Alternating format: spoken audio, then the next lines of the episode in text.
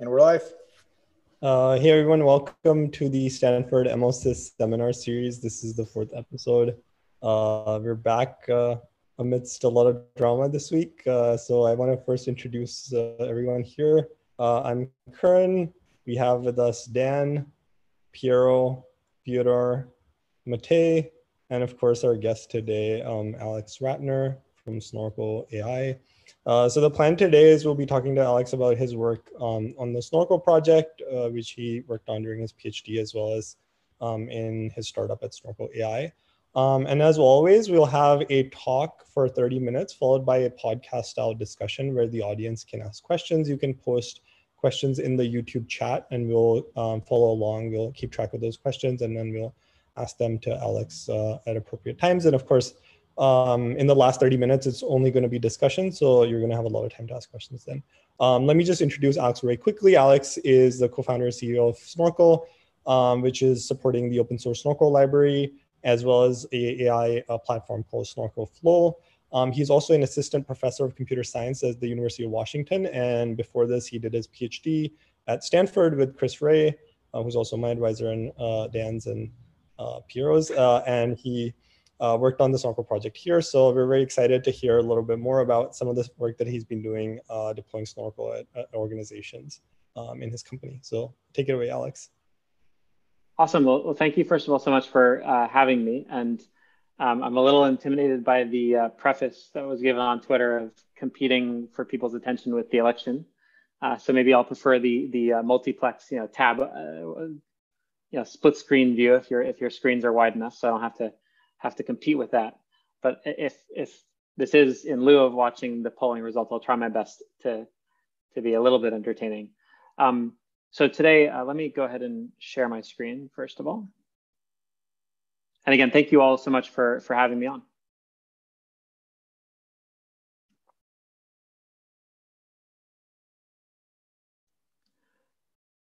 So I'm gonna um, kind of stay pretty high level, and since this is a you know a thirty minute talk, is it fine if I go till three thirty-five, I guess, with the main content? And then um, if I go a little bit long, cut me off. This is just meant to be a, a casual kind of uh, more pragmatically oriented uh, talk anyway, so cut me off when it's time to segue the conversation, because that's the fun part.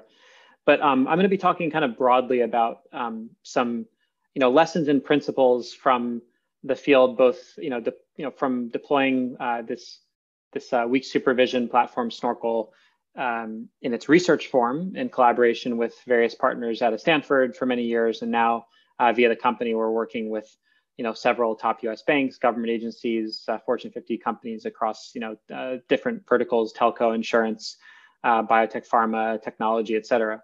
Um, I can't you know share a ton of details on that, but I'm going to be talking a little bit high level about some of the The, the you know principles that have that, that either you know I've learned from these experiences, or that um, I, I at least hold as opinions. And so it's going to be highly opinionated at a, at a at a sufficiently abstract level, and hopefully that sparks some discussion uh, afterwards. I'll also try to give a little bit of a recap of what Snorkel is. Um, I don't want to bore uh, some of the people on the call or on the, the talk who have heard me talk about Snorkel before. I, I see Karan smiling. I think you've heard, you know, maybe once or twice, had to sit, suffer through it. Um, but I'll, I'll give a brief overview there as well. So I'm going to just kind of loosely uh, run through five lessons from, you know, what I'll call real world A I. And and um, as uh, uh, some of our mutual advisors, uh, or a mutual advisor of ours, uh, Chris Ray, can tell you, I love my caveats. So I'm going to start with two to to come in hot. One here is just to or rather footnotes. Um, for real world, I, I don't pretend to know really what this phrase means. So functionally here, I'm just going to mean, you know, what A I looks like when it's not at, you know, a big five tech company or, or at the Stanford A I lab. And in terms of A I, I'll, I'll get back to that in bullet point number four about why I'm saying A I and not, not machine learning in this context. Uh, so I'll start with, um, you know, the top one, which is uh, the importance of data in machine learning today. And, and this is really just going to be a, a bit of a recap of the motivation for the Snorkel project and now company that we've been working on for many years, as well as a, a much, you know, a very broad and interesting area of, of work both in the kind of M L meets systems communities around data management for machine learning, as well as, you know, in the kind of machine learning community around what's often called weak supervision or various limited labeled data techniques, which is again a classical area of study that's kind of um, uh, gotten a lot of extra energy from the modern, you know, data hungry model classes that people use today. So the, the motivation, this is going back to kind of, you know, circa twenty fifteen, when maybe this was a little bit more of a, a risque bet for a research project, whereas, you know, compared to, to now, um, was looking at the M L uh, pipeline at a very, you know, coarse grain level, and seeing that there was really this, this big tectonic shift that had happened, a big shift to, you know, uh, both methodologically to, you know, deep learning or representation learning methods, and also just in terms of what the infrastructure landscape looked like uh, uh, concomitant with that shift, you know, lots of stuff being open sourced and more robustly supported uh, through common frameworks and, and model zoos than ever before. Um, and, you know, we looked at that time back in twenty fifteen at the landscape, and, you know, let's, let's start, we started with supervised learning. This is, you know, the, you know, most, you know, canonical and still kind of workhorse form of machine learning out in the real world. So, you know, I, I want to, you know, take in a blob of text or an image and, and label it some way or route it some way, you know, equivalently. And you have three basic key ingredients. You have some training data, which in the case of, say, labeling documents would be a bunch of documents pre-labeled with the right, the right label, and, and the machine learning model would learn from that. You have the actual model uh, itself. And then you have, um, oh, I messed up my animations. Oh. And then you have the, uh, um, the infrastructure broadly, the, the hardware, the, the, um, the frameworks that actually, you know, train and serve this model. And I'm going to start with an intentionally, um, Uh, you know, a little bit of a strong statement just to, to keep things interesting, which is to say that um, these latter two aspects, the model, the infrastructure, for a, at least a, a pretty wide, a staggeringly wide array of, of applications that used to be incredibly difficult and require incredibly, you know, extensive and bespoke efforts to, to, to tackle with machine learning, are now, you know, increasingly commoditized in the sense that, um, you know, you can, uh, you know, boot up a terminal that has an internet connection with a couple lines of Python, be training a state-of-the-art image classifier or, or, or text extraction model um, in a pretty robust way. And this is, again, a testament to all the progress the last couple of years, the last five, ten years, that you can not only get, you know, state-of-the-art, really powerful solution, but do it in such a, you know, push button and really well-supported way. Obviously, there are tons of challenges left in these, in these two buckets, but there's a whole swath of applications where suddenly these are not, at least in a stack rank, the key bottlenecks anymore. Rather, it's um, increasingly the training data. And so this is what we were seeing back in twenty fifteen, what we see a ton out in the world today. You have teams that have the models they want to use, at least for their first or second order passes. They have the infrastructure, you know, uh, bespoke or, or, or, you know, generic, uh, closed source or open source. They have it ready to go for training and serving the models, at least, you know, up to some capacity and some basic S L As. What they're waiting on and what they're sitting stuck on is the, is the, is the data, and specifically the data that's labeled to train the model on. So I'll give one example. This is a project that we did with the Stanford uh, Radiology Department and, and some other departments uh, at, the, um, at Stanford Medicine. Um, uh, was recently published in, in Cell Patterns. We've been working on it for a while. And I'm gonna give an example of one of the tasks we tackled, which is uh, um, Uh, triaging chest x-rays. So this was a simple machine learning task, just taking a chest x-ray and either label it as an emergency. So a, a, a human doctor should read it right away, bump it to the top of the queue, or um, uh, a, uh, you know, uh, something that can sit in the queue, motivated by, you know, uh, understaffed, you know, uh, under-resourced hospital systems where we're not aiming to replace the human radiologist, which uh, we don't view as, you know, currently responsible in real world practice, but we're aiming to help triage uh, when, when, um, these systems are under-resourced. Anyway, those are all kind of extraneous details to the point being made here. Um, main point was that um, when, I'm sorry, I messed up the animations again. When um, uh, building the models, there, uh, the, the team, uh, these were some um, researchers in the radiology department in, in uh, Daniel Rubin's lab, you know, took a, a couple of days to try out kind of all the latest and greatest image classification models. And if you looked at the, at the variance between these models, Um, this was in a, the metric we were optimizing, R O C A U C. It was about, you know, less than a point. Conversely, it had taken eight person months of uh, Stanford radiologists sitting there labeling data points one by one to actually build up a training set. And if you look at the difference between, you know, a couple weeks of effort and the full eight person months, um, it was an order of magnitude greater than the difference between which model architecture you used. So again, it's not really an either or in a binary sense. It's just if you look at the leverage points for, you know, uh, for where you where you get impact. Um, in many applications today, it's you, you get much more leverage from getting more training data or making it better or managing it in smarter ways than you do from a fancier model, for example. And conversely, that's often where you get stuck on that, that hugely expensive uh, data requirement.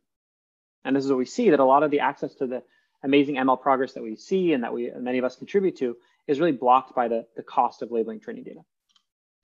And I just want to, since the, the theme of this talk is to be a little bit more about the, the practical experience and the practical real world angle on, on these topics, I want to take a, you know, one extra slide to talk about what the, the real practical pain points are in most use cases. So I think we're all very used to hearing about certain and actually having and, and working on as, as researchers and practitioners, certain, you know, use cases where training data is either plentifully available, you know, uh, anything from, you know, customer churn to predictive maintenance, where you have labels, uh, implicit labels, you know, uh, you know when a customer churns, for example, uh, or where you can get cheap la labels. So, you know, is this a cat or a dog? Or, you know, is this a stop sign or a pedestrian and self-driving? Um, where you can, you know, take data that's public and fairly static, and that, you know, say the road inter infrastructure and you know, cat-dog interspeciation doesn't change often, and you can ship it out to be labeled by lay annotators, you know, at pennies on the dollar, um, which has its own own, own issues separately. But um, suffice to say, it's, it's feasible to get huge, huge training sets labeled. Even then, you know, ImageNet took years to create, as one example. Um, these are still very difficult to do, but they're at least feasible. In most real world settings, medicine, finance, government, anything with user data and technology or telecom, insurance, et cetera, et cetera, uh, you have a bunch of uh, pain points that are, are real blockers. So data privacy is one. You know, often shipping data out of org to get labeled uh, is just a non-starter. And even when you're internal to the org, you know, getting access to the data um, at scale, so for, you know, enough annotators to label it is, is a, a real, real you know, hurdle and, and, and blocker. Or oftentimes just not an option. Uh, say if you have user data of a tech company, uh, they often have internal policies that, they, that no one can look at the data. Um, you often have subject matter expertise requirements. So you need um, highly trained annotators um, uh, who you know, even then you know, disagree and often change how they're annotating the data to spend a ton of time doing this labeling. So it's not uh, just a, you know, anyone, it's a doctor or a lawyer or a specially trained you know, bioannotator um, Uh, who's doing the labeling. And you have um, uh, a ton of, of change. So this is not just the classic kind of input distribution shift that is often studied in machine learning, although that's certainly important. It's you know seemingly trivial changes in, in, in upstream systems, like how some text is being tokenized or pre-processed. It's downstream changes in, in what um, uh, the business or, or, or uh, you know systems requirements are of downstream con you know, consuming systems. It's change in the, in the schema or the definition of how you're, say, classifying something.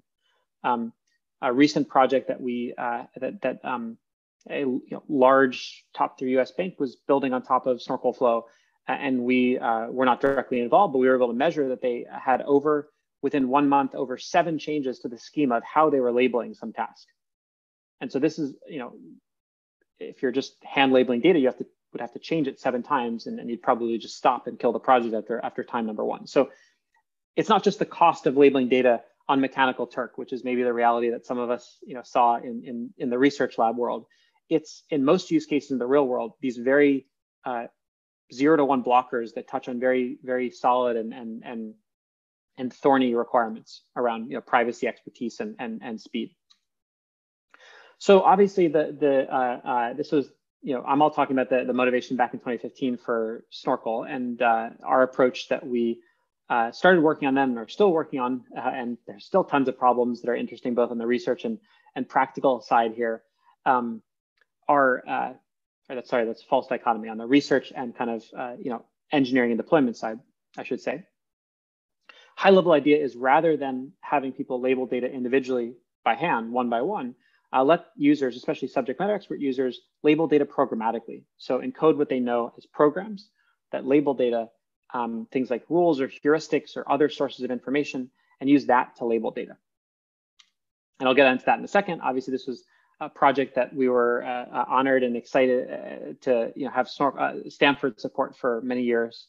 And uh, now it's um, being supported by uh, a company, Snorkel A I, uh, as uh, Karana mentioned. And what the company is building now, just to give a quick preview, is a, a platform version of, uh, you know, built around this, this key paradigm shift towards programmatic labeling.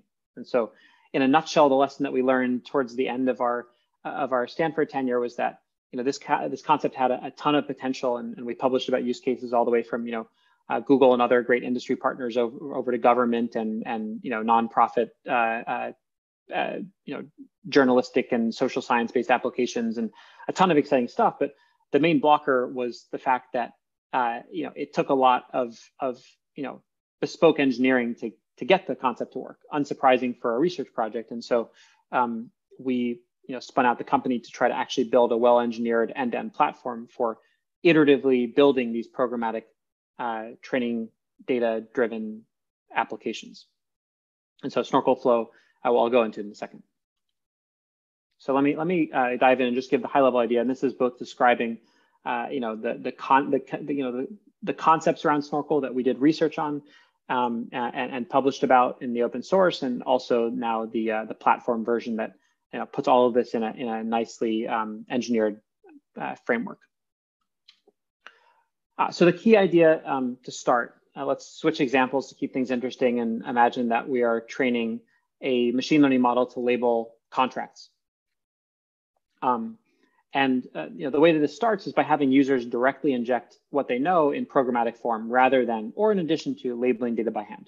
So rather than asking some legal ops analyst to sit down and label individual contracts, you know, thousands of them one by one, you know, this one's class A, this one's class C, you know, write down certain things like, if I see this word in the title, or if it matches this dictionary of financial terms, then label it this way, or if it matches, if our legacy system labels it this way, then, then label it that.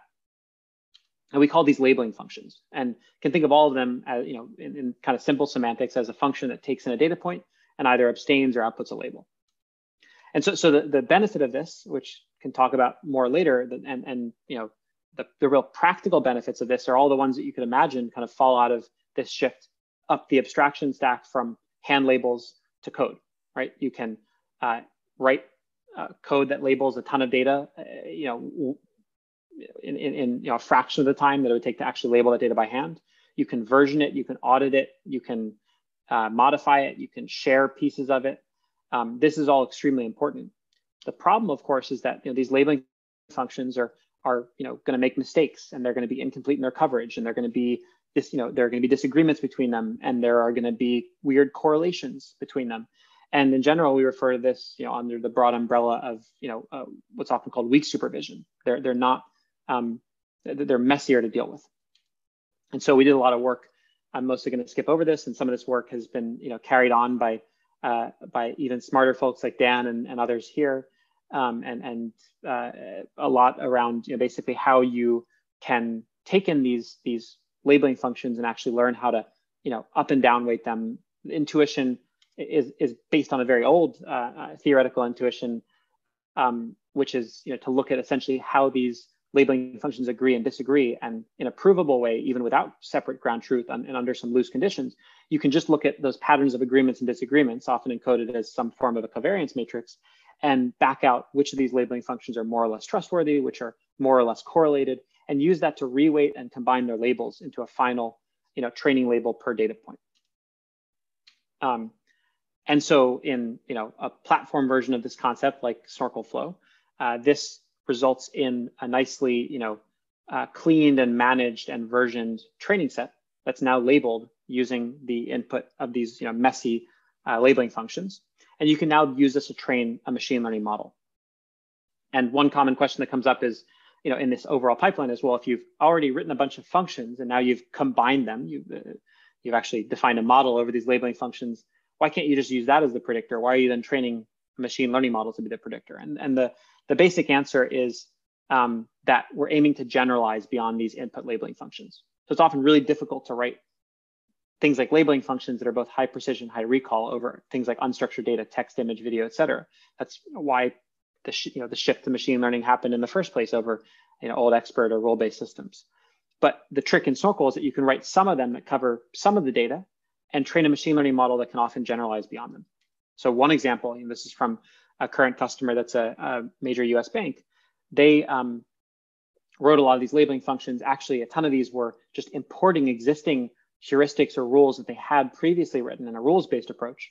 They covered about eighty-five percent of the data, trained up a model that got ninety-seven percent. So you're kind of getting extra generalization, extra recall often from this uh, machine learning model in a very modular way. So that segues into, well, not perfectly, but segues into um, uh, a next point. So th that was a kind of very brief, very, very high level tour of the idea behind uh, Snorkel. And obviously there's a, a ton more there on the academic side. You can talk to either me or other people in, in the Stanford lab with uh, you know, Dan and, and Karan and Chris and others if you're curious. Um, and obviously on the company side, a ton more there as well. Some of which I'll kind of touch on briefly in the next couple of minutes. But obviously, if you are interested more, the uh, snorkel dot A I is the website. But either way, the high level concept is just, you know, this basically data first way of approaching machine learning, where um, in Snorkel, your goal is to iterate on your machine learning model by iterating on the training data uh, in a functional way, rather than, you know, some other part of the pipeline. Um, And it seems like a simple idea, but it's actually kind of the, the gaping hole in most other systems that are out there, where you know uh, everything starts with an assumption that you have a massive, perfectly labeled training set, and uh, proceeds from there. And this is often the thing that you have the least of, and have the most blockers to in most use cases. And so um, Snorkel doesn't provide a kind of auto magic push button solution, so you're done in five minutes. But it does at least give you a development platform where you can, in the matter of days, uh, build up a labeled training set and a high performing model. And so that's uh, what we've seen be very powerful in a, in a wide range of real world settings. But to move on, I just want to kind of run through, I guess I'm, the time is dwindling, but just a couple of other uh, high level lessons. Obviously, I've now kind of given you the, the grounding or the anchoring where all these perspectives came from, it's, you know, through work on, on you know, Snorkel and uh, back at Stanford, and now Snorkel Flow uh, through the company with uh, lots of great real world customers. This is where these, these uh, lessons or opinions derived from. Uh, but having given that grounding, I'll pop up the abstraction level and just kind of talk about them, them broadly. So the next kind of big thing that I think is maybe sounds like a no-brainer, but I believe is still kind of severely undervalued in uh, most machine learning systems and approaches out there is the ability to iterate.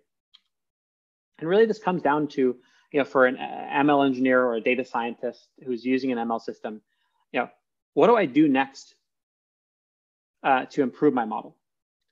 And I actually want to relax this in a sense and and and imagine, you know, that we have an easier form of this problem, which which is skipping over a lot of hard stuff often. But imagine, you know, the common setting where you actually have a good idea of what's going wrong.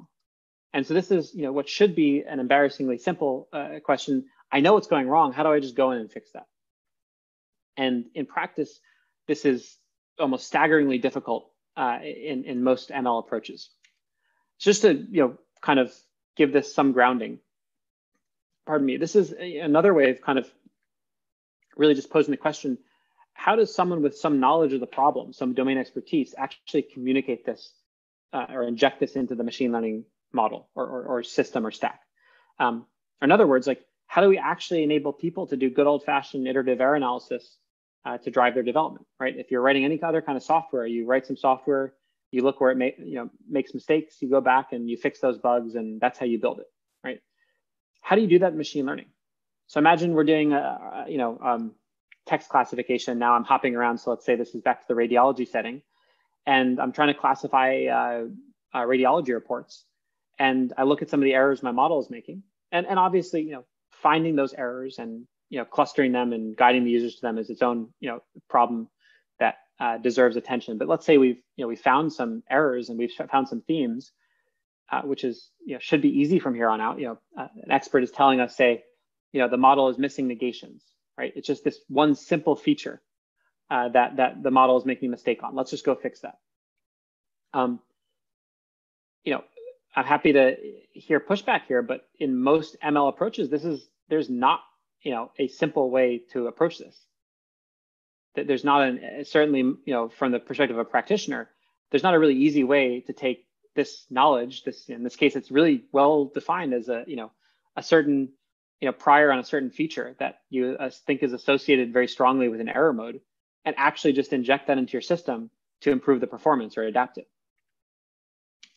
Um, And, and I think if you think about it from this very practical perspective, which is how the actual practitioner thinks about it, um, it's kind of staggering that most M L systems don't have a good answer. You know, you can, maybe they'll say, well, try a, a deeper model or add three layers or add a, you know, convolutional Turing turtle or whatever the new thingy-majiggy is, or, you know, like, you know, maybe someone strokes their beard and says, well, it's, it's probably overfitting. So let's, let's grid search the regulars. I, I mean, like, there's all kinds of tips, but there's not a direct way to just, you know, Uh, uh, take something that you know and put it into the system, especially with today's extremely complex models. And so, um, not saying that we have a perfect solution, but this is one thing that we've uh, really doubled down on in, uh, in, in where we've directed our efforts uh, with the company, um, is focusing on this, this analysis and feedback loop. And arguably, this is one reason why, you know, Snorkel has had some success in, in, in real world settings, is because um, there's a fairly direct way to inject that knowledge. You write what we call a labeling function, and you basically project that knowledge onto the data. And that's how you teach your model, uh, uh, you know, or how you kind of inject what you know about these error modes. And without going into too much detail, one of the biggest areas of, you know, building that we've done now that, um, you know, Snorkel is living in a company with a, you know, a bunch of great engineers and, you know, front-end designers and, and, and uh, front-end engineers and designers and, and, and all that, is to actually work on this experience of, you know, um, accelerating iterative analysis and, um, and correction of error modes, because this seems to be one of the, the biggest gaps out there and the biggest asks. Uh, a very sensible ask is just, if I have a mistake in my model and I can actually tell you what it is, give me a clear prescriptive way to go change that and, and fix it and turn the crank. And I'm going to skip over this for time, but, you know, obviously there, there were a lot of, uh, you know, labeling is not the only way you could think of, uh, even just around the data, injecting something, you know. Um, and we did work, uh, um, a lot of the folks that are now uh, at the Snorkel company, as well as others that are still here in the lab, um, you know, have done and are doing a lot of great work on other types of operations where you can, you know, inject what you know, whether it's, you know, in response to some error analysis or just, you know, starting de novo onto the data to, to program and effectively program a machine learning model. So it's not just labeling data, but it's also uh, transforming or augmenting data. You know, so you see that your model is uh, susceptible to some kind of, um, you know, feature shift that it should be invariant to. You know, it's, it's changing class when you rotate the image. Let me, uh, one way to correct that is to, you know, Uh, create rotated copies of images, say, is the canonical example of data augmentation, and inject it that way. Um, another thing that we we looked at um, uh, uh, on the academic side and, and now the company is um, uh, looking at different subsets of the data or slices of the data where, you know, uh, either the decision boundary might be more complex and difficult, or where the just the importance of the getting that slice right is extremely high, and figuring out how to communicate that to the model. Um, And I'm going to skip over detail there. I think suffice to say that, you know, those are some other ideas beyond labeling. I think there are many exciting ways to kind of allow people to iteratively program machine learning um, that have been both looked into and that will uh, that have, you know, kind of yet to be looked into. So I think there's a ton of exciting stuff to do here. My my overall kind of hot take, which I'll make slightly more opinionated, just just to distract people from the election tickers, or or or try to, uh, is that, you know, I think any machine learning system that doesn't give a direct path for a user that sees an error to then go and address that in a direct way is just not going to be used. And, and I have many data points that I can't really share, but, but that I can back that up with, where, again, you know, fancy machine learning A I system comes in the door. A data scientist, or often a subject matter expert, says, hey, it's messing up here. They go say, how can I fix that? And they get some mumbo jumbo and no clear pathway forward, and system is gone, which, you know, ma makes sense that that would be the response. Um, okay, so just to run through a couple of other kind of high level themes that I think are are important and somewhat undervalued, or or or or, or just, you know, maybe a little bit different than the prevailing trends on the research side, so that might be of some interest. Modularity is one thing I think is extremely important. This isn't new for anyone on the kind of engineering side, but I just think it's worth, you know, renewed focus on the uh, M L side. Um, I'll kind of go through this a, uh, kind of a fast clip, but I think you can break this down in, in three ways, at least how we think of it from the Snorkel point of view. Um, modularity with respect to other M L systems and the overall ecosystem, modularity with respect to um, you know, inputs and existing expert knowledge, and modularity with respect to the, the actual you know, task you're, you're building or the pipeline you're building. Um, so uh, I, I'd say first, you know, there's kind of three uh, broad ways to build an M L system today. Uh, whether this is a research project or a company, there's kind of three uh, high-level tactics you could take, I think. You know, one is that you can actually try to build something end-to-end. And the appeal there is that you actually just and, and do it in a way that doesn't, you know, have permissive ways to hook up to other, you know, existing models or systems. The benefit there is you get full control over what, you know, how someone actually builds a model or an application. So it's appealing from that respect. Um, but just, you know, you're kind of uh, fighting the tide here uh, in that there's a just, a, just a Cambrian explosion. I think even that term has been overused for describing the M L space in terms of the new models coming out all the times, the time, the new systems. The, you go to any uh, moderately large enterprise uh, out there today, you you know would need one hundred hands to count how many different you know internal M L systems they're trying or have running internally. And um, if you're trying to kind of go in and say, well, no, you do everything with my system, it's it's a very difficult thing to pitch. And it's also just again relative to the rate of at which that new stuff is being you know put out there, especially into the open source. Not necessarily the best bet to make. Um, on the other extreme, you can do what a lot of you know approaches and, and companies out there do, which is do a very narrow point solution. Say you're going to just own one very narrow slice of of the the M L pipeline.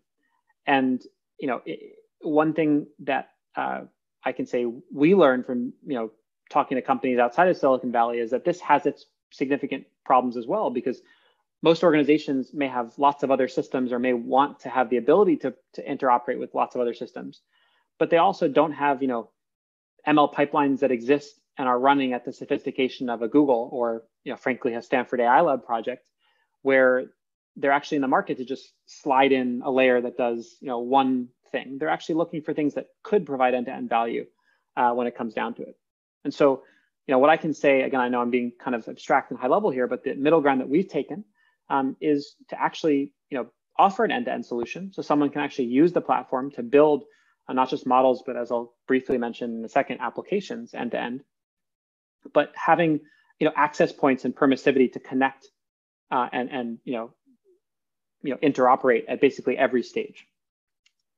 So again, this is just a, I mean, this is in some sense a working hypothesis, but we've had good reception around this middle ground, um, where you know we and others have kind of stumbled with either of those first two extremes of either owning everything uh, entirely or just trying to, you know, bite off a, a tiny little piece of the M L pipeline and only do that. And so I'll skip kind of over this, but again, you know, our, our, our system, you know, we can, you know, people can inject anything they want as those labeling functions or their operators via Python S D K. They can pull out training labels to train their own models. They can uh, pull out the models themselves. They can re-register them back in to do the, the the analysis. Basically every step of the pipeline is, you know, you can have almost entirely free input and output uh, via a Python S D K is what we use right now, but basically it allows you to uh, drive to value, whether initially or for a final production application end to end, uh, but, you know, not have a fear of being locked in and actually being able to interoperate. So widening the aperture, zooming out of just Snorkel, I think the, the high level principle here, just looking at the space, Um, again, whether academic or commercial, is you know not to fight the tide of progress here, uh, of how many systems there are out there, but also not to shrink away from actually trying to provide new end-to-end experiences that actually can you know drive someone to value either, and, and picking a middle ground that's actually serviceable. Um, with respect to existing expert knowledge, I'm going to kind of skim over this because I'm coming on to time, but I think you know one one answer that gets actually like you know. vitriolic emotional reactions from organizations like, you know, we've done a lot of work uh, both uh, through the Stanford A I Lab and now um, with, uh, uh, you know, via the company as uh, customers with um, the government. And there are a ton of, uh, you know, subject matter experts who have highly, highly refined expert knowledge that they can codify, that they deploy day to day. Um, and you can imagine that when someone, you know, some hotshot M L person comes in and says, okay, well, fire all those people. And uh, just, or, or some of them can stick around, they can just label data all day and we'll train a machine learning model to, to replace their function. Um, this is both just objectively wasteful. It's also not something that uh, that organization is is kind of happy or receptive about.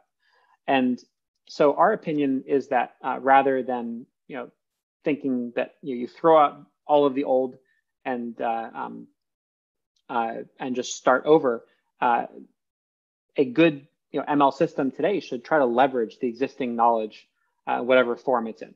And, and so to give a couple of examples, just rapid fire of how we've done this uh, in the in, in you know, via Snorkel.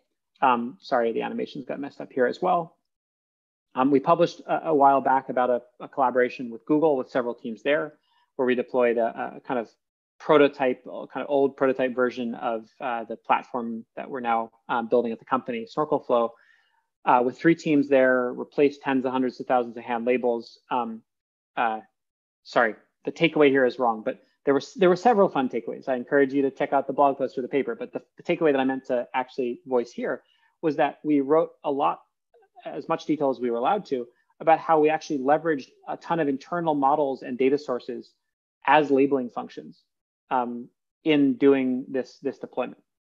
And so whether or not you do it as labeling functions, the higher level principle there is just, you know, when you have organizations that have models, databases, knowledge graphs, heuristics, use those, uh, using those is a massive accelerant um, compared to just saying, we're gonna only start from, you know, vanilla labeled training data, for example. Um, another thing I'll just highlight, you know, Jason, um, uh, who's awesome uh, and is a, a research uh, researcher here at Stanford. Um, you know, he recently deployed uh, Snorkel to help identify um, clinical observations related to COVID in uh, electronic health records at the Stanford hospital. And, you know, uh, he can speak for himself, or uh, he, he has, uh, you read his blog post a lot more detail here, but one thing I want to pull out from this is that, you know, part of the reason he was able to do this so rapidly is because he had an existing library of, of kind of building blocks for handling E H Rs and building, in this case, labeling functions around them. And so whether you do it via Snorkel or through some other technique, it's absolutely critical to have this, this modularity where you can reuse pieces of, of knowledge and infrastructure, rather than what's often done in the M L world today, which is every single new task you have, you have to start with a fresh hand-labeled uh, training data collection effort. Um, maybe it sounds like I'm, I'm arguing against a straw person here, but, but that, that is actually how it's done in most places. And the key is to just you know, do what you would do in any other sane software project, is try to have reusable components. Um, and then finally, another pitch on this expert knowledge piece. Um, we did, uh, led by Jason and, and Emily, who was in Russ Altman's lab at the, uh, here at Stanford, um, and, and Jason just you know, released a new paper called Trove on, on a new version of this. A lot of work, and we're also doing now uh, via the company, along with some, some of our, our uh, customers on the government side, a lot of stuff where we're trying to automatically derive labeling functions and supervision for machine learning models uh, from expert ontologies. So basically you have these, I won't go into detail about like what ontologies are, or how much information and time has been spent codifying human knowledge in the form of ontologies um, in the medical world, in the defense world, uh, in, in many places. But you know, the ability to actually use this to train machine learning um, is is a, a, you know a, a, something that both excites people who who are excited that you can actually use this stuff rather than throwing it away, and it's also a massive boost for M L approaches.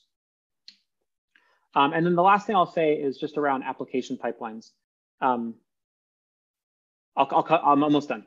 Um, modularity within the pipeline you're building is also, I think, extremely important. And so let's take an example task. You have a, uh, um, a news and analytics task. This is something that's you know, being built by a large uh, financial institution on top of Snorkel Flow right now. Um, and you want to analyze it. Say you want to pull out, um, these are not exact details, but just you know, uh, you know, at a high level, you want to do something like you know, tag companies in the news and identify what their role is or what their sentiment is. And so you could do this kind of one of two ways, right? You could think of this as a pipeline of tasks, named entity recognition, then linking, then classification, you know, tag what the companies are, then link them to canonical identifiers like stock tickers, then classify what the role is or what the sentiment is, et cetera. Or you could do this as one kind of joint modeling approach that just takes in text and spits out the actual tuples you want. And this might be a, a or I hope this is somewhat controversial because it's got to keep some, motivate something for the discussion. But um, you know, I think there's a lot of interest in these end-to-end systems, these you know large uh, models that do things jointly. Um, and this is a, a classic theme, right? You know, uh, bundling things up and doing joint, you know, whether it's multitask learning or it used to be joint inference or whatever you call it, you get extra points, but you lose a lot of the practical benefits of having a modular pipeline. And then, you know, then, then the cycle reverses and you go to decoupling. Either way, I think we're at the, the time of the cycle where um, a lot of the M L community is interested in these, you know, more end-to-end approaches and complex models that, you know, do something, a complex multi-part task, you know, all in one go.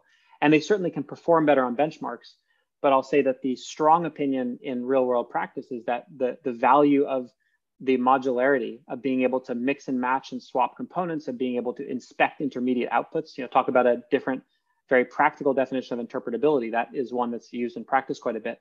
You know, uh, my, my money is, is very much on these, these pipelines really being, you know, how people continue to, to, to build systems rather than going to these joint approaches. And so I think, you know, there's probably a lot of interesting study there uh, that's a little contrarian uh, to do on the research side of understanding these pipelines in the modern context, because I think they're here to stay. Okay, and then I'll just uh, quickly touch on two points. Uh, applications, you know, I think people, and this is actually why I said A I, not M L, because I think people chronically underestimate the, pre the, the, the, the prevalence and importance of heuristic operators in machine learning model pipelines. So I, I don't need to like take confessions from people on this call. And I don't know, maybe it's not, not the case here at Stanford, but you know, most real world M L applications that I've seen in practice have some, you know, heuristic pre or post-processing step or even intermediate steps. And those things, whether they're candidate extraction for an information pipeline or, or you know, just simple pre and post-processing, have a huge effect on the performance actually measured end to end of the final application. And so this is just a note to say that while we are, are, you know, oftentimes productively very focused on just the machine learning model, there's often a broader context that includes both statistical and heuristic operators um, that is actually used in practice for, for very sane reasons, often having to do with, with those ones around modularity and practicality. And, um, you know, if you want to actually understand how deployments get done, you need to understand this broader picture. Okay, and the final thing, this is actually a one-liner, is just that, uh, you know, I'll end with a, a very, uh, you know, hypey sounding phrase of, you know, the future of A I is collaborative. But the, the one-liner here is that I think, you know, in many ways, you, you know, I think you can view the success uh, that is just the ridiculously massive pace that the field of machine learning has progressed at um, as this, you know, as, as owing it to this kind of decoupling or this A P I between the subject matter experts and other roles and the machine learning developers, where they only need to communicate through labeled data points or, or, or something like that. You can ignore, you know, what the doctor knows or says, because I have a bunch of chest x-rays that are labeled a certain way and I can just plug that into my machine learning model and keep searching for the best architecture or the best approach. Um, again, you know, kind of touching on themes expressed earlier, you know, I think that decoupling is, is not practical anymore. And I think the most you know, notable thing that you see when you go to real world deployments is that um, you know, any successful A I team has stakeholders that are subject matter experts, whether they're the lawyers or the business analysts or the, the doctors or the, the network traffic analysts or, you know, pick your vertical.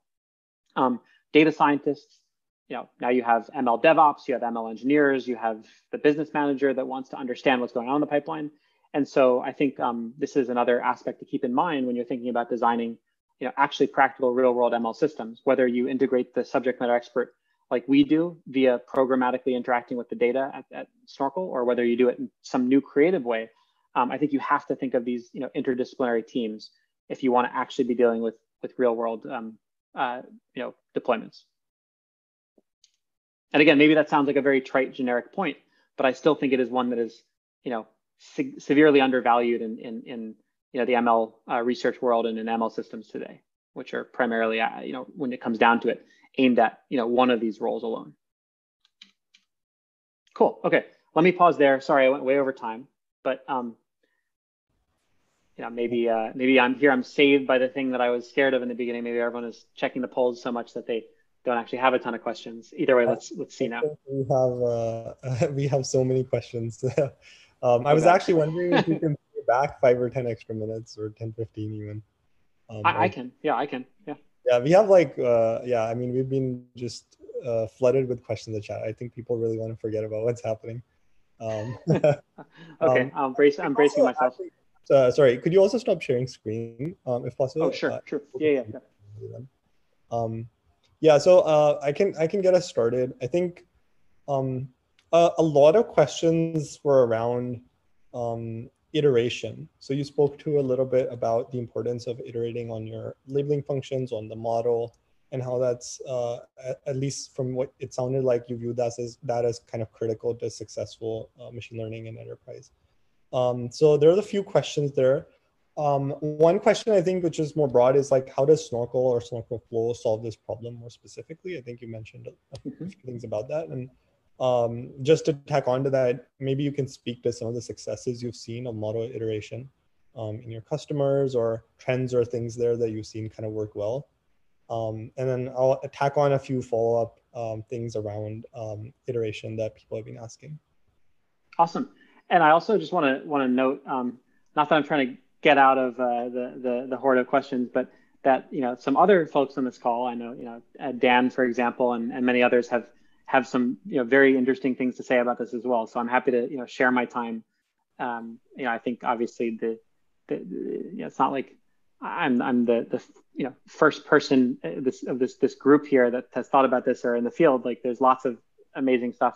Some of it actually very closely related to Snorkel, and uh, I'm happy to share time. But um, you know I'd say on on the Snorkel Flow side, so the the platform uh, and through the company, you know we take uh, we've had a lot of success with a very you know practical approach that really just uh, revolves at a high level around analysis tools that guide you to where to prioritize your effort, right? So um, one of the, you know, one of the, the the kind of misconceptions with, you know, both our work in Snorkel and I think some of the just general weak supervision work is, is people expecting there to be kind of, you know, garbage in, gold out systems.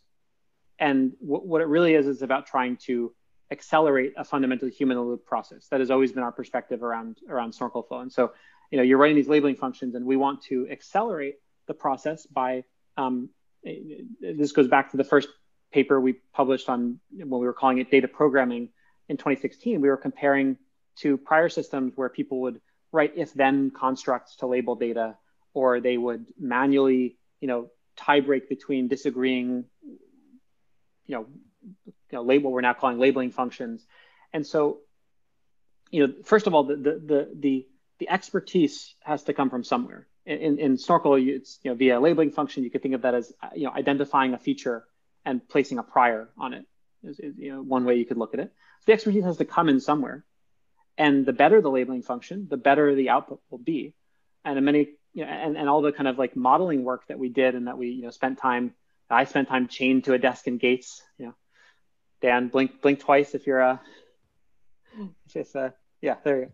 Um, you know, trying to like, you know, do, do work on that on the algorithmic and theoretical side um, is not meant to replace that fundamental injection of, you know, some knowledge about the problem in the world. It's meant to just, you know, remove some of the rough edges that, that slow down the process, you know, adjudicate between, you know, these labeling functions that are disagreeing, right? So you don't have to like write these big if-then constructs and decide, you know, well, if labeling functions or rule A and B disagree, then which one wins?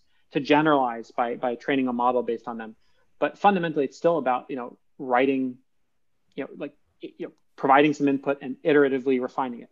And so the the biggest impact we've gotten, both measured empirically and also just in terms of you know positive reception from our, our customers, our users, is you know tools that help make the maximal maximal you know, or maximum efficient use of user time in terms of where they should be looking. Um, Uh, to, to, to improve their, their inputs, in this case, labeling functions. So to make that a little bit more concrete, you know, we have an analysis page where um, in the app where you have a bunch of both, you know, uh, ex, you know, classic and new um, visualizations. Like, you know, one is a confusion matrix, and the key is that everything is clickable, and it takes you to, you know, some, uh, in general, when you're building in Snorkel, and we've written about this in the academic Uh, uh, papers and also built it in a very first-class way on the platform. Um, you, we, we usually have what we call a development set, a, a small subsample from the training set that you know uh, you're you're looking at is there for convenience when you're coming up with labeling functions. And you'll often either label this as you go, or labeled ahead of time. It's not big enough to actually serve as a training set, but it is enough to kind of help you uh, kind of tweak your priors, if you want to use the academic phrasing, or, you know, develop your labeling functions. And so um, what we do, the, the most basic thing we do is we just offer a lot of convenient tools so you can go back and look at different subsets of that development set or of the training set where the certain error mode is occurring, and then write labeling functions based on that. So just to and, follow and some, up, sorry, just to follow up on that, it, can you also comment on the general toolkit there? Like um, even like slicing functions, do you also kind of provide ways to iterate on that? I think there was some curiosity about that as well. Yeah, so, so uh, transformation and slicing functions are, are supported, but not in the same uh, current, currently not in the same first class way, right? So for labeling functions, you know, we have a full both no code and, and you know, hosted Jupyter Notebook way of building these, right? So the, the, and again, you know, this is nothing fundamentally mysterious. I, I, I'm not gonna, you know, show a, a, a demo right now, but uh, you, you could read about it in, in the work. You know, we always envisioned that, you know, if you're trying to express simple patterns, first of all, you can templatize these. We call these L F templates or L F generators in some of the papers. Um, you know, in, so, and then this is part of the kind of benefit of modularity of, of how we realize it in the platform of, you know, if you're in a certain vertical, a certain domain, certain data type, certain task type, you can pull on a certain pre, you know, uh, pre-populated library of, of templates, right? So if you're classifying legal contracts, you know, there's a bunch of templates that can be, you know, done in push button ways around like, you know, fuzzy matching keywords in specific structural locations of the document, or using regexes, or, you know, importing from certain knowledge bases to do distance supervision, or, you know, et cetera. And whether it's for a data scientist who just wants to move quickly onto the modeling part, or for a subject matter expert who, you know, doesn't write code, you know, you can do these in a no code way. And then you can also always just, you know, write code, uh, which is again about the, the kind of interoperability part. Um, So that's what it kind of looks like. And again, the analysis, uh, the iterative loop is, is, you know, basically about prioritizing where to look in the data to write a next labeling function. You can actually view this, and we wrote a workshop paper um, with uh, um, uh, some some other folks here at Stanford um, when I was on my way out, um, uh, uh, Steve and Ben, on uh, kind of thinking of combining active learning with data programming, or with this, this programmatic labeling technique. So in other words, rather than the standard active learning paradigm where you're trying to prioritize what data point gets labeled uh, according to, you know, some assessment of its informativeness to the model, um, here you can uh, basically say, what subset of the data should I show the user to write a next labeling function or refine it? And so in a sense, we're doing all of that in both kind of, you know, sophisticated and also just very practical ways. We actually have a, a, a the, the, the currently most popular tool on the analysis page is one that I gave a joking title to, and then uh, Vincent Chen, who is uh, is now at Snorkel and was, was here in the lab, also did the slicing function work, um, wrote it into code because he thought it was funny, and now it's baked in and our customers like it, and so we can't take it out, but we called it the clarity matrix. You know, get it? Eh, confusion. And it's a slightly different, you know, just basically shows, okay, well, here's where the model's generalizing. Uh, sorry, here's where the model seems to be generalizing. Here's where the model is getting it wrong, and there's no labeling function coverage. You know, it just shows different pockets like that. Again, it all relies on a user going back and and and doing something to develop the application. We try to make every step of that, from identifying where to go to actually doing the development, as fast and push button and guided as possible. Uh, and, and again, both pragmatic and and more um, sophisticated ways. There's also some, I mean, actually. Um, There's some other work that uh, is related from Percy's group on, on they did, you know, kind of group-wise lever uh, influence functions, and they used labeling functions as an example. So we, we, you know, use some similar things like that to look at, you know, what data points are, uh, you know, under the most, uh, are, you know, kind of contributing most to the, the error modes, for example. But it's really just about guiding the user so they're not like writing redundant labeling functions, or they're not working on places, you know, they're not polishing around, around sphere, uh, that kind of thing, but really just based on a, a mix of algorithmic techniques, uh, as well as just, you know, polished you you you know U X. Yeah, cool. Uh, we we had a couple questions in the chat, um, and actually related to what you were just talking about in that iteration process. One of the things that you mentioned was having some sort of uh, small labeled test set, or some Uh, you know, depth set that you can look at the analytics and start iterating on. How do you think about that generation process for getting that first test set, or picking which examples you want to want to look at to kind of figure out whether your model is doing well or not well? How, how do you kind of think about that whole bootstrapping um, and and uh, uh, iteration process there? Um, well, I think the answer is not enough, given the interesting ways that you phrased it. Um, I, you know, right now and in work to date, we've thought about this, you know, fairly naively in terms of we haven't. Uh, I mean, I know there's some interesting work going on in, in Chris's lab right now around, you know, hidden stratifications and trying to understand these subsets. And there's a little bit of the work that, you know, uh, uh, Vincent and I and others did around these slicing functions of thinking about the, you know, the the, the structure of the training set, but the the basic loop is still based on just, you know, taking random samples, um, and uh, you know, from a dis you know what's assumed to be a you know a, you know from the distribution that you have, and and um, yeah, just just to be concrete, like the you know the basic thing we always assume is that you have some small budget for labeled data, and um, you know you use that budget to um, uh, you know to get uh, you know some kind of held out test set. I mean, you could think of ways of using weak supervision to label the test set itself, but that would, you know, we, we strongly recommend doing any kind of end evaluation uh, on, on just a good old fashioned, you know, expert labeled, you know, blind held out test set. And then some amount, you know, you can use just to help guide the development. Again, the kind of idea is that, you know, you can have a tiny amount of data that, that you know, is not enough to train a high capacity model, but that is enough to help inform, uh, you know, your, your development process. And you can actually view this as bleeding into the semi-supervised learning paradigm, where you have, and actually my my colleague at lab and now at, at the company, Parama Varma, did some work on this with Chris on, you know, auto-generating labeling functions from a small amount of labeled data, then using them to label a larger amount of data. So you can view this in the lens of, or in the context of the semi-supervised learning uh, uh, world as well. But I don't know if I fully answered your question. I think that the idea of how to select these subsets that are guiding the development, Um, it, it, I think is still something that is is open, and and um, especially for data sets that have more interesting, you know, substructure, really interesting.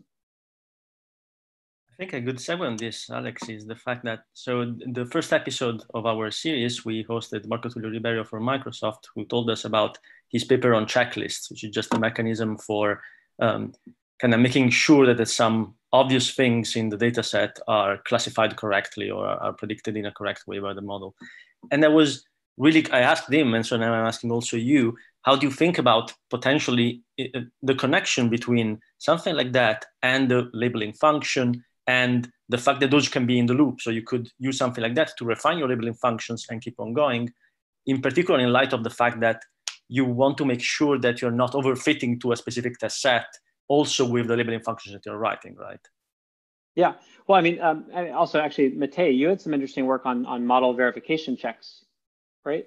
Yeah, assertions, I mean, yeah. Yeah, so model assertions where, where um, not to make it sound like I, I only read papers that mention the phrase labeling function, because that would be way too uh, myopic, but um, but I did see this, that, you know, the, the, you know, You, you, you know, that was one idea that, that uh, mm-hmm.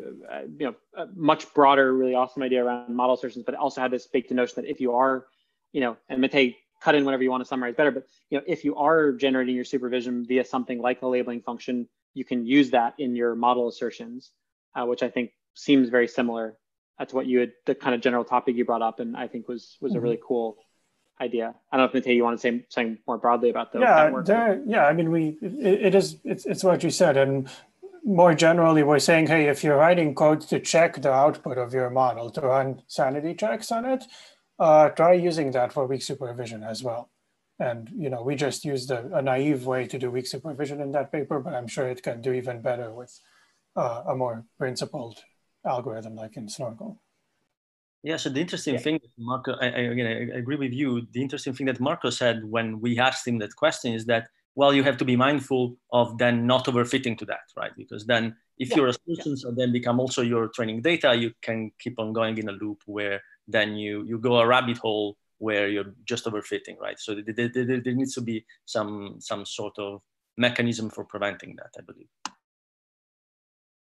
Yeah, agreed. I mean, you know, some amount of basic regularization is, is necessary for any approach like Snorkel or any weak supervision approach to work, you know, for starters. And, and, you know, there's definitely more uh, interesting kind of ensembling techniques that you can take, some of which we're deploying on the, the company side right now, where you, you know, I mean, the high level intuition is kind of what you're pointing out. Like, you have these often very high precision, but very low coverage or brittle inputs, like, you know, in our case, labeling functions, and you'd like them to work.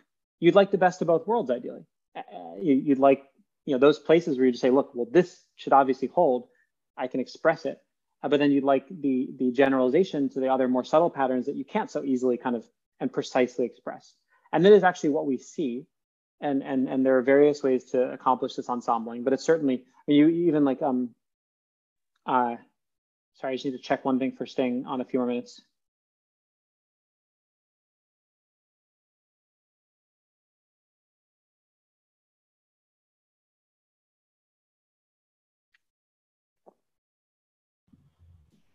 Okay, um, I can I can stay on for a few more minutes. At, at, at, at worst or best, depending how you judge it, a little uh, ten month old is going to come bursting through the door because uh, our childcare ends at four. But uh, it, she's built up an amazing uh, robustness to uh, to hearing me talk. It's actually a have her also on the on the on the meeting.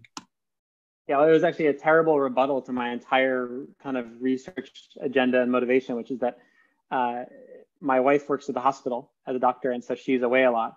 And I got was was often right next to my daughter's playpen, and so every you know, in between every Zoom call, I'd say like dad, dad, dad, dad, to try to get her to say dad, dad first, and she said mama first.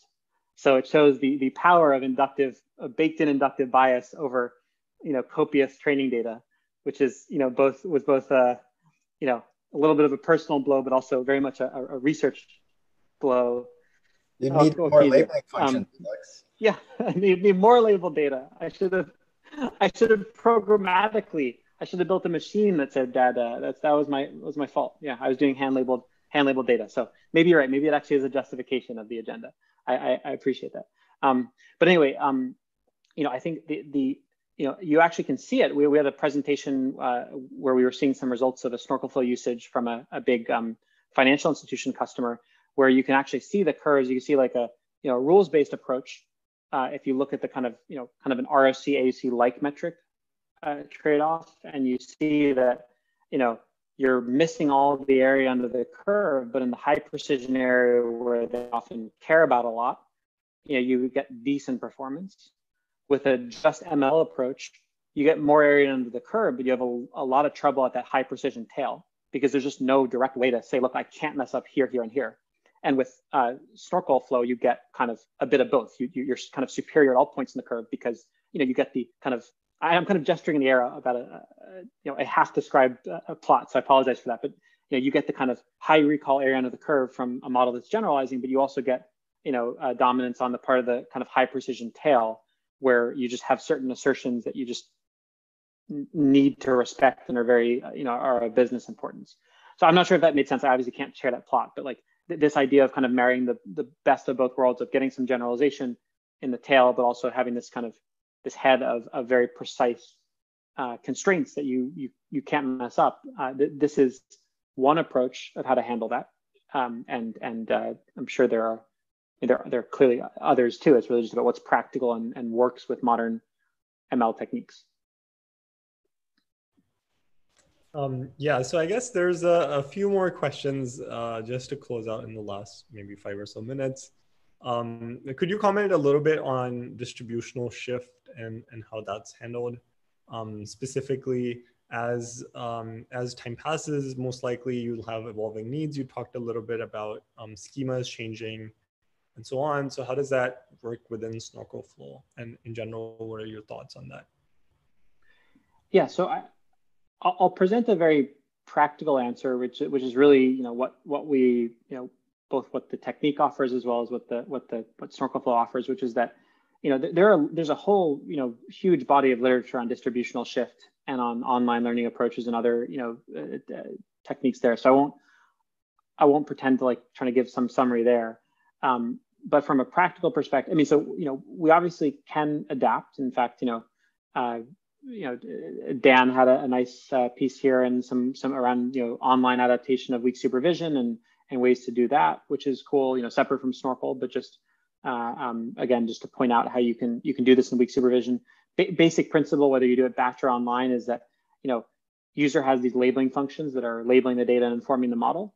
Uh, you can relearn, you can do kind of one of two things. And this is something that we have, you know, kind of supported more on Rails in the platform. You can either, you know, automatically adjust the weighting. So certain labeling functions become less accurate or more accurate over time. You can adjust that weighting and retrain a final model. You can also alert users when the shift is too large and basically say, hey, you should probably update your training set. And that sounds very basic and boring, but that's actually a huge deal because, um, you know, if you otherwise would have spent, you know, eight person months labeling data, and, you know, even if you could get an alert that says, hey, data shift happened, you better relabel your data. Pardon me. Um, I mean, that was the problem with the Google teams we worked with, which, you know, uh, I can't name the specific applications, but they were very, you know, material to, to their business. And you, we even thought that they wouldn't be good, that they wouldn't want to use Snorkel because we thought they had like infinite budget for training data. And it turns out that they, that when you, when your problem changes in this, you know, adversarially, or just there's high distribution shift every day, then uh, even there you can't keep up. And so this ability just to, yeah, to, to kind of adapt. And, and again, you can adapt the way that you're weighting and combining the labeling functions. And then obviously you can use standard distributional shift techniques to update the model in various ways. Um, but also just the ability to say, hey, there was a big kind of more macro scale shift, like an adversarial one or a tactics change. If you're thinking about the cybersecurity space or something like that, um, you should kind of look and change your training data set, and having that, that activity be like, you know, an hour or two of writing code or pushing buttons. That's the kind of big practical uh, change. The other thing to say comes back to the same recourse, but the, the, the other kind of very common motivation is your output schema changes. So we're mostly working with classification now, and the amount of times, you know, that like, like that in that Stanford example, like we were, you know, they were the team, I should say, because I was less involved, so I don't want to uh, overinsert myself, but, you know, they were rolling it out to some other system, uh, other hospital systems, and, you know, some of them were saying, well, we need three grades of severity. Well, wh what do you do then? Do you throw out the eight person months and start over again? Luckily, they were using Snorkel, so they didn't have to. There's my my uh, my advertising pitch. But um, you know, this is also the motivation in the in the Google collaboration. Was they act, we actually did a study of um, um, sorry, hold on one second.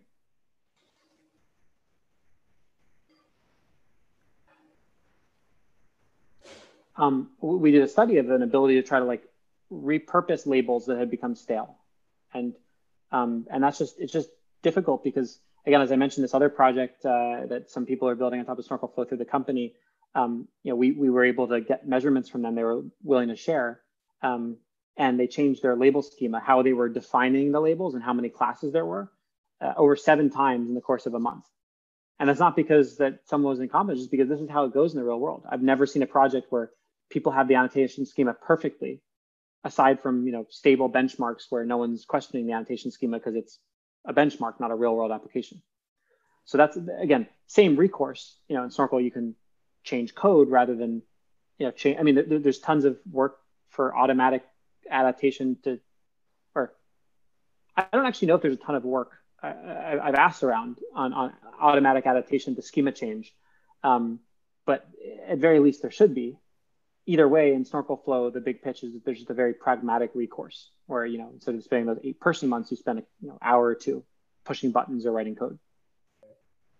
Cool. So we don't want to keep you for too much longer, uh, but I was hoping uh, at the, just for maybe a short one minute comment. Um, so at the very beginning of the presentation, you kind of talked about some of these trends that motivated the Snorkel project a few years ago.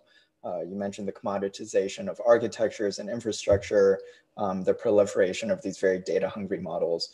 Uh, just in a quick one-minute comment, what are some of those major trends and pain points that you see today um, that maybe weren't so clear uh, four or five years ago that you think academia or industry should be putting more effort and time into? Yeah, I, so I think, I mean, some of my answers I already kind of expended in my in my uh, in my topic topic choices. So I think that, you know, The, again, boring answer, but I think data data being central is still very much a sticking point, right?